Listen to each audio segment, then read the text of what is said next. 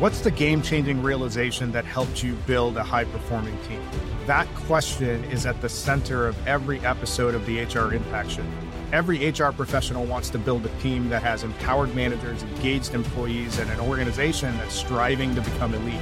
The challenge is that you're often told to do more with less. We're going to fix that.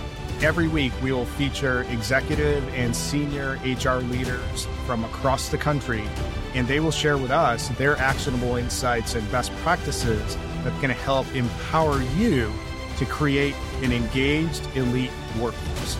Here's the show. Now, tell me if this is something that you're used to. If you did a poll of all of your managers and asked them the question if they believed that they were great managers, how many of them would raise their hands and say yes? I would guess that would be a pretty large number. Probably 80% or higher of your management team would self evaluate that they are great managers. Now, if you ask that same question to the employees they report to, how many of those employees employees would say, Yeah, my manager is great. That number is going to be a lot lower, don't you think? And that right there tells you about one of the big disconnects that is common in small to mid sized organizations. And if you're part of a busy HR team, getting your managers effective has so many benefits to your organization in terms of retention, in terms of employee engagement, that it's something that can't be ignored. Unfortunately, there's a common occurrence where managers don't really feel like they're, they have large areas of improvement that they can get, which is completely disconnected from the sentiment that happens or that exists among their reports. And it's that communication or understanding gap that is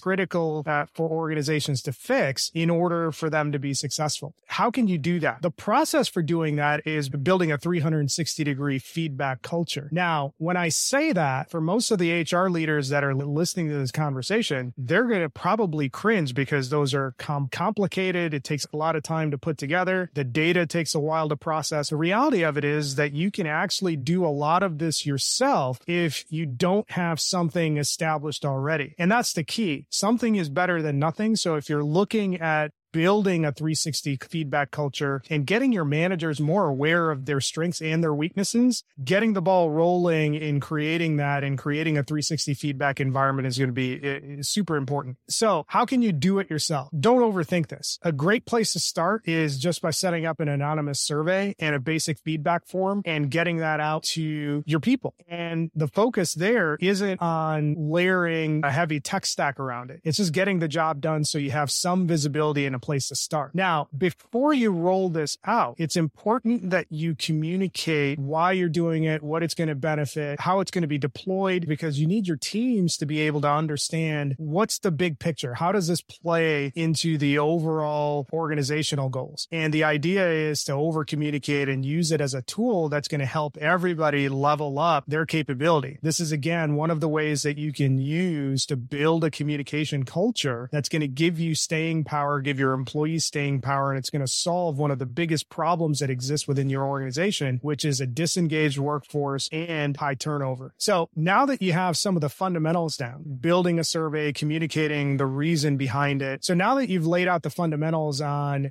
building and deploying and communicating why we're doing it 360, one of the more important considerations to keep in mind is that from a mindset perspective, this isn't a tool that's going to be used to weed out bad employees. That's not the purpose. The purpose is is for you to have systems and processes in place that give you visibility and gives everybody line of sight into their strengths and weaknesses. And it's a development tool designed to create a growth oriented mindset and atmosphere. This is one of the things that you need to do to build a learning culture that's focused on continuous improvement without it being toxic. And if that is the goal, which it should be for many organizations, you can't use this as a tool for just getting rid of people. That's not the right intent. If you apply it for those purposes, you're going to see less, lower and lower participation over time. So now that we've got that out of the way, how often should you do it? In small to mid-sized organizations, you know as well as I do how fast things move and how quickly things change. So doing this once a year might not be enough. But on the flip side, doing this every week is going to be too much. So you need to identify that interval that you want to deploy it. Quarterly would make a lot of sense so that you can see how that development effort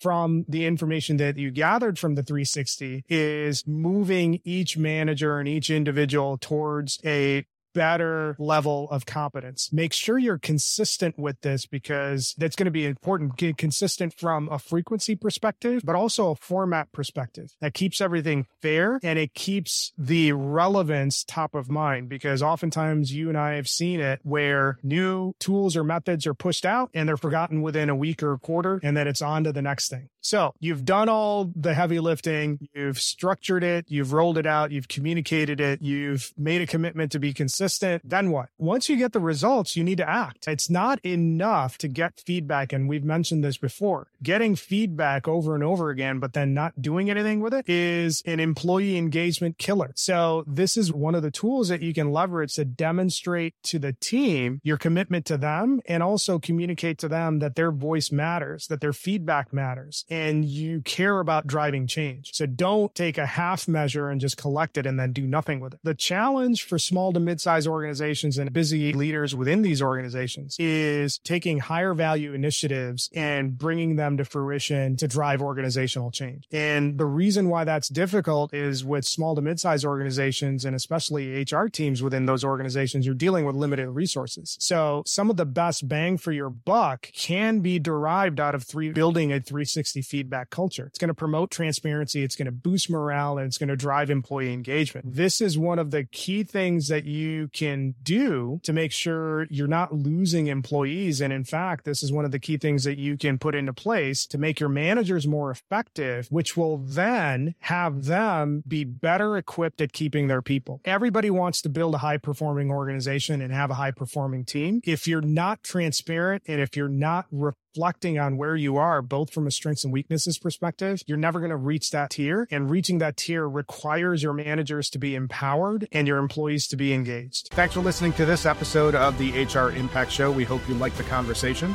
Don't forget to continue supporting us by joining the HR Impact community. You can find the community at www.engagerocket.co slash HR Impact. Tune in next time where we'll have another guest who's going to share with us the game changing insights that help them build high performing teams.